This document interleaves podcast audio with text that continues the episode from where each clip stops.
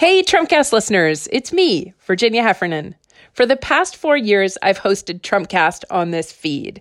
I've done hundreds of episodes, each one devoted to another angle on the Trump catastrophe. And then all of a sudden, it was blessedly over. Trump is out, but sometimes the Republic still seems broke down. My next podcast, After Trump, is a guidebook alongside legal scholars Jack Goldsmith and Bob Bauer both excellent former Trumpcast guests, to reforming our laws, norms, and ethical codes so we'll never get in that fix again. You'll hear from Mary Trump, David Corn, David Fahrenthold, and some of your favorite voices from Trumpcast. After Trump is coming soon to a podcast app near you. To learn more, go to aftertrumppod.com. That's aftertrumppod.com. But I've got some other big news. I want to introduce you to another Slate podcast that I hope you'll check out. It's called What Next, and it's one of my favorites. Every weekday, host Mary Harris takes on one big story and goes deep behind the headlines. What Next helps you sift through the news, giving you the kind of understanding you won't find just scrolling on your phone. So check it out. And if you enjoy the episode, make sure to subscribe to What Next in your podcast app.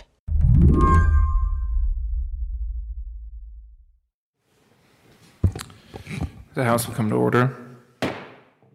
How do you respond when a tragedy seems to repeat itself over and over again? Please join me in the Pledge of Allegiance. Tuesday morning, the day after a man walked into a grocery store in Boulder and killed 10 people, the General Assembly in Colorado had to figure that out. Representative Hooton. The representatives from Boulder were some of the first to speak. Um, members yesterday, my beloved Boulder was traumatized in a way that this has never occurred in our community. This session got surprisingly raw. Politicians broke down as they spoke. When it got to be too much for one of them, a pair of women appeared at the representative's side, propping her up. We are a peaceful community. Outside of shenanigans from CU students sometimes. And I honestly, right? And King Soopers is where those students shop. One representative it sounded like she just learned that she knew one of the victims. Yeah, the, the names had just come out. They had a, they had a press conference at eight thirty. Um, we were on the floor at nine o'clock. Tom Sullivan was one of the representatives who spoke. Representative Sullivan. Uh, thank you, Mr. Speaker. A shooting like the one in Boulder is how Tom ended up in the General Assembly in the first place.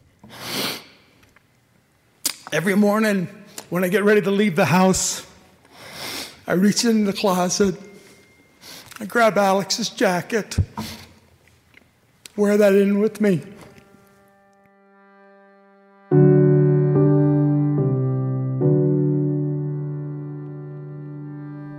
Tom's son Alex died in 2012, a victim of the Aurora movie theater shooting. He knows what happens now moments of silence, names read aloud all of a sudden, your, your brother, sister, your mom, and dad, all of a sudden their, their names are going to be read off. Their pictures are going to be in the paper. Someone's going to ask you what they were like.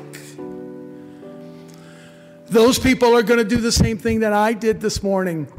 They're going to start looking through their closets and their drawers and looking for something that they can hold on to because they had no idea that sending somebody to the grocery store was going to end up the way that it did.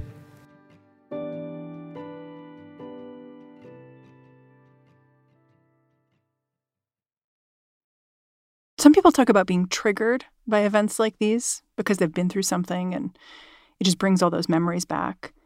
As a politician, does it feel different to you when you wake up and you're dealing with awful news like this. Yeah, and there's a there's a different there's a different level of of anger um, that I have. I don't know if you're familiar, um, you know, with the uh, Avengers and stuff. There's one character, you know, the Hulk, and there is a phase in between when he is um, going from um, the calm, collected um, uh, professor to the raging um, monster, where he's in between being a human and being um, a monster, and that's where I find myself. I, I, am I am I am stuck between there. I, I continue to lose um, daily uh, my connection with the person that I was um, before the day Alex was murdered, um, and you know find myself moving to that um, you know that that other kind of rage. That person sounds more innocent than you are now. Oh, absolutely. I mean, he was he was naive. I didn't I didn't know. Today on the show, as Colorado recovers from another mass shooting, there'll be more family members like Tom left behind. And that rage so many of them feel, it's only going to get stronger. So, what does an activist turned politician do now? I'm Mary Harris. You're listening to What Next? Stick around.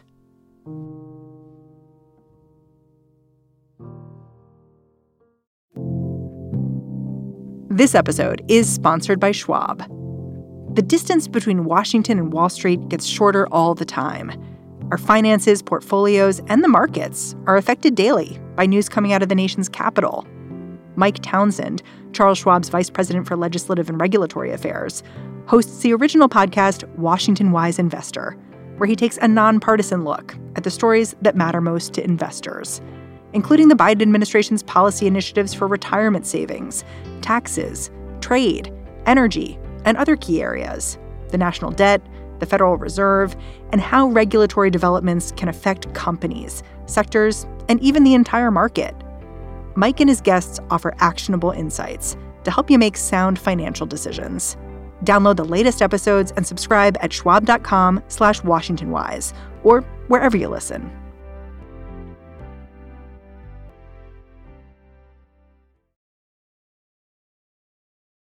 After his son Alex was murdered, Tom's family wanted to protect him.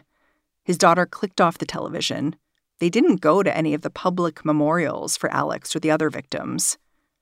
But soon enough, Tom started channeling his grief into political action. He'd show up at the state capitol, lobbying for gun control legislation. Advocates like him got three minutes to plead their case. No more, no less. Yeah, I mean, I mean, and then that's what they give you. They time you, and you get three minutes, and you know, then you when the the voting is all over, you have to kind of hope that maybe you know the legislators will come over and speak to you, or they will stop and and talk to you, or you know, you try to make an appointment with them. That doesn't always happen, and I mean, again, that's the reason I'm here. Um, I never got to talk to my uh, uh, legislators. I mean, I testified in front of them. They wouldn't even acknowledge me while I was testifying. And hmm. uh, they were voting, you know, for things to try to repeal uh, the high capacity magazines. They were uh, voting to repeal um, the background checks that we had here. And I would sit right there in front of them, telling, you know, Alex's story, knowing that he grew up in the neighborhood that that they uh, represent and they would refuse to acknowledge me. And okay, you can go ahead and do that. Ignore me as long as much as you want. And I ended up, uh, you know, running against them and defeating them. that must have felt a little bit satisfying. It's it's difficult to say. I mean that that I get any satisfaction um, from from any of this work down here. This is it's just work. It's just what needs to be done. Tom was elected in 2018 and he was open about the fact that his top priority was gun control. Only he didn't like calling it that. To start, I never speak about gun control. I'm talking about gun violence prevention. That's what I'm talking about. I'm not trying to control anybody. I'm not trying to take anything away from anybody. What I'm trying to do is make those people who have their firearms to, to um, use them responsibly and to realize that their expertise that they have with their firearm isn't the same as the next person. That there, there is a difference between, you know, how they handle it and somebody else handles it. Tom's hedging here. It might have something to do with Colorado's political climate. When state legislators passed tougher gun control after the Aurora shooting, they paid a price. Two state senators found themselves facing recall elections. They lost their jobs. In spite of that, Tom's first legislative priority was passing what's called a red flag law. It's also known as an extreme risk protection order bill. These kinds of laws allow worried family members or law enforcement to take firearms away from people they're concerned about. And that bill, it passed. So this this law, it oh, when you passed it, you became a target. Republicans and, and gun advocates began going after you, saying they were going to recall you, right? You know, I've I've been highlighted uh, for them uh, since um, you know after a- after the thoughts and prayers and the, the vigils and the memorials after Alex was was was murdered. That's your kind of comfort zone where everybody is supportive of you. And then when when that closes and you stand up against you know, and you're going to start to state an opinion about something, then that's where the division um, starts. Yes, in that case, um, I did uh, get recalled, um, and we were um, the first um, state legislator in the state to defeat a recall. And we and you have 60 days in which to get X number of, of signatures. Um, they gave up after 29 days um, because they knew that it wasn't going to happen. I wonder, to you, is that evidence at all that the conversation in Colorado is changing? That something that was verboten, you know, a decade ago is not so verboten now?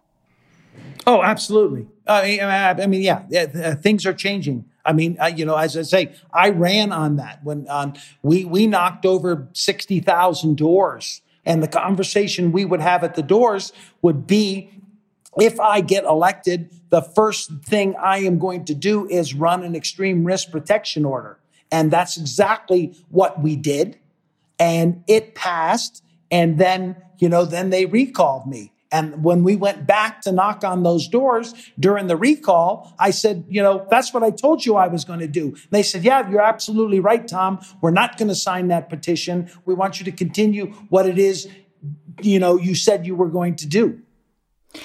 You know, I was looking at some of the data on how Colorado's gun laws compare to other states.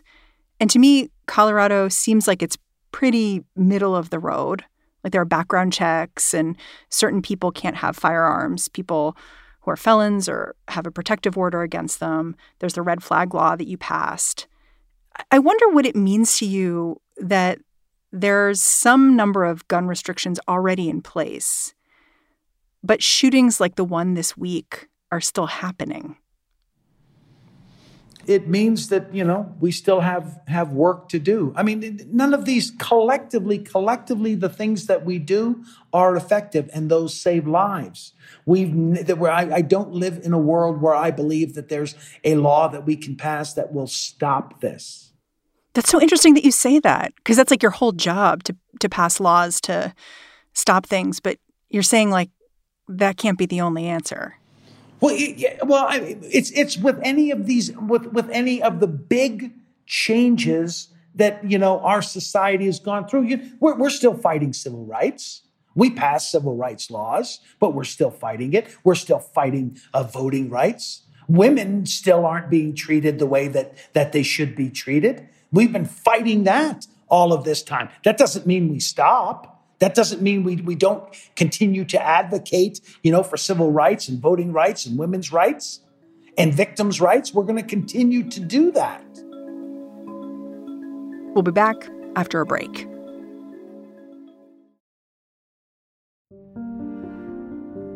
This episode is sponsored by Headspace. Wouldn't it be great if there was a pocket sized guide to help you sleep and focus and act better? Turns out there is. And if you've got 10 minutes, Headspace can change your life. Headspace is your daily dose of mindfulness in the form of guided meditations, all in an easy to use app. Headspace is one of the only meditation apps advancing the field of mindfulness and meditation through clinically validated research. So, whatever the situation, Headspace really can help you feel better. Overwhelmed? Headspace has a three minute SOS meditation for you. Need some help falling asleep? Headspace has wind down sessions. Their members swear by them. And for parents, Headspace even has morning meditations, and you can do them with your kids. Headspace is backed by 25 published studies on its benefits, 600,000 five star reviews, and over 60 million downloads. Headspace makes it easy for you to build a life changing meditation practice with mindfulness that works on your schedule, anytime, anywhere. You deserve to feel happier, and Headspace is meditation made simple. Go to headspace.com slash what next. That's headspace.com slash what next for a free one month trial with access to Headspace's full library of meditations for every situation. This is the best deal offered right now. Head to headspace.com slash what next today.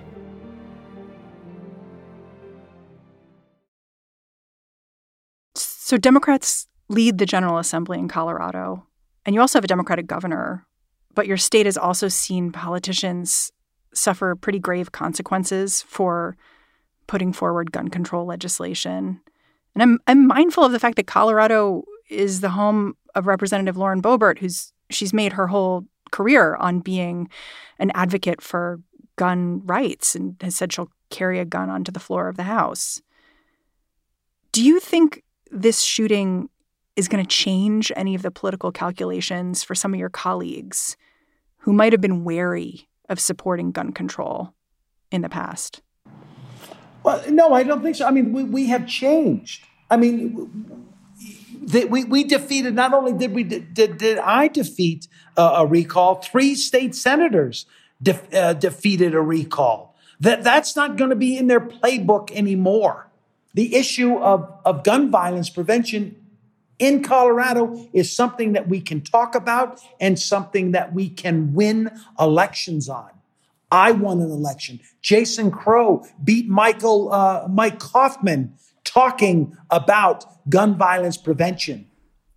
Hmm. I was thinking about your red flag law and how you know it's being reported that the shooter here had a history with police, but you know no one intervened and tried to prevent him from getting a gun. And in Colorado, sheriffs actually said they would refuse to enforce your red flag law. How do you think about dealing with something like that when you're in the legislature trying to get these rules out there and then dealing with local municipalities that may just flat out refuse to enforce the rules that you're making. See, the, the, the part with that, the, the, the, sheriffs who actually said, yeah, you know what, we're, and, and they did, their, their communities, their, their counties um, designated them as Second Amendment sanctuary counties, what, what whatever exactly that means. Um, and but they made a big production about that, and these sheriffs said, "Yeah, we're not going to enforce this." Um, we could take a look in um, Weld County. Uh, this guy is is, is running uh, all of his uh, political career on on standing up against any of the gun legislation here in the state of Colorado. Uh, their their county is is the fourth highest county for extreme risk protection orders. Okay, this is the hmm. exact same person. When it comes down to doing what needs to be done to save somebody's life and to keep a firearm out of the hands of someone who is, is, is they've deemed as a dangerous person to themselves or others, they do what they should do. And they file those petitions. Those firearms get removed. Those people and the people they care about, you know, are, are going to live for another day. And, and that person's going to get the help that they need. So you're saying that this is for show? I don't know. You'd have to ask them. I, I, when, when I tell you huh. something, you can believe what I, I, I told you. Okay. Why, why they say what they say, I have no idea. That's one of the things I struggle with sitting here listening, you know, and I, I listen intently when these people uh, are debating issues. And I just can't understand. Is that something you really believe? Are you just saying that for a soundbite so that you can raise some money off it and get yourself reelected the night, the next time? You know, in the wake of this latest shooting in Boulder, I heard a lot about the fact that Boulder itself had tried to ban assault weapons a number of years ago, and a judge overturned that law just a few days before the shooting. And to me, it made me angry and it seemed ironic. But I wonder a little bit if you see it differently. Like if, if the city of Boulder shouldn't have even be, been in the position to be passing its own assault weapons ban in the first place, a small municipality. Right. I mean, yeah. I mean, and, and there again, there was the case. They they can, you know, do something in their municipality, but I mean, that guy uh, apparently lived, you know, twenty miles away from Boulder. So the municipality that he lived in would, would have allowed The him shooter. to buy whatever he wanted. Okay. And he could have carried that in to Boulder, you know, to, to do what, what he wanted. Yeah. And your governor has pointed out the fact that uh, doing anything at the state level, you know, residents in Colorado can easily get to Wyoming or Utah. And there are very different laws there.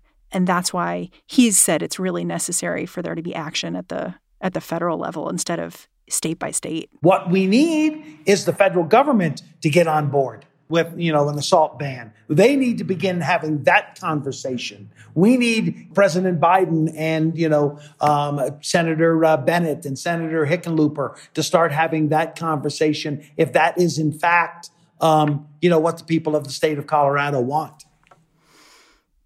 I wonder if you think at all about whether mass shootings like this one what they do for the larger push for gun control because gun control you've said it yourself it's not just about these mass shooting events although they're terrible and uh, they harm so many people. You know so many people die of suicide by guns. Police shootings are often instigated by fears that someone has a weapon. And so I wonder when you try to talk about the issue of gun control holistically, whether you find that can sometimes be difficult because we get stuck thinking about these big events that, that stick with us. when we have the, the, the large incidents like we had in Boulder on Monday, what that does is it activates different people for many different reasons. Um, I mean, I, I tell the story. We didn't have a Moms Demand Action um, chapter in the city of Aurora until after the Parkland shooting. Okay. And that was nearly five years after the Aurora Theater massacre.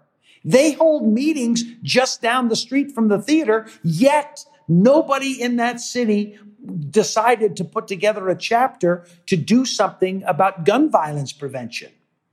It wasn't until they were motivated by the Parkland school one.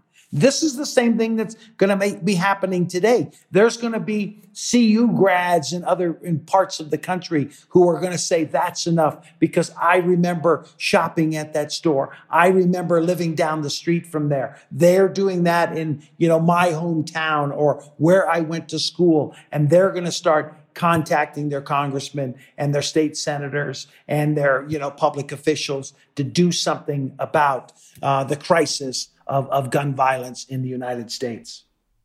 What a gutting motivation, though.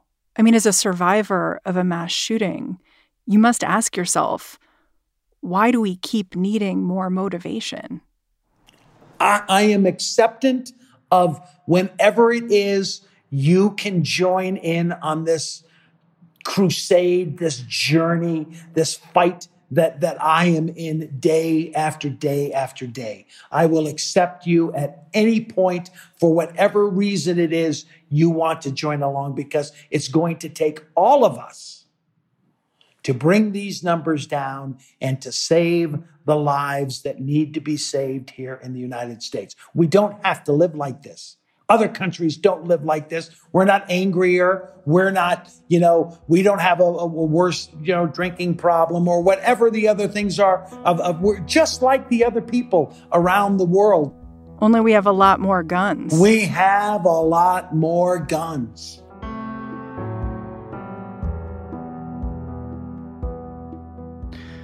Representative Tom Sullivan, I'm so grateful for you joining us. Thank, thank you for having me. Tom Sullivan serves in the Colorado House of Representatives.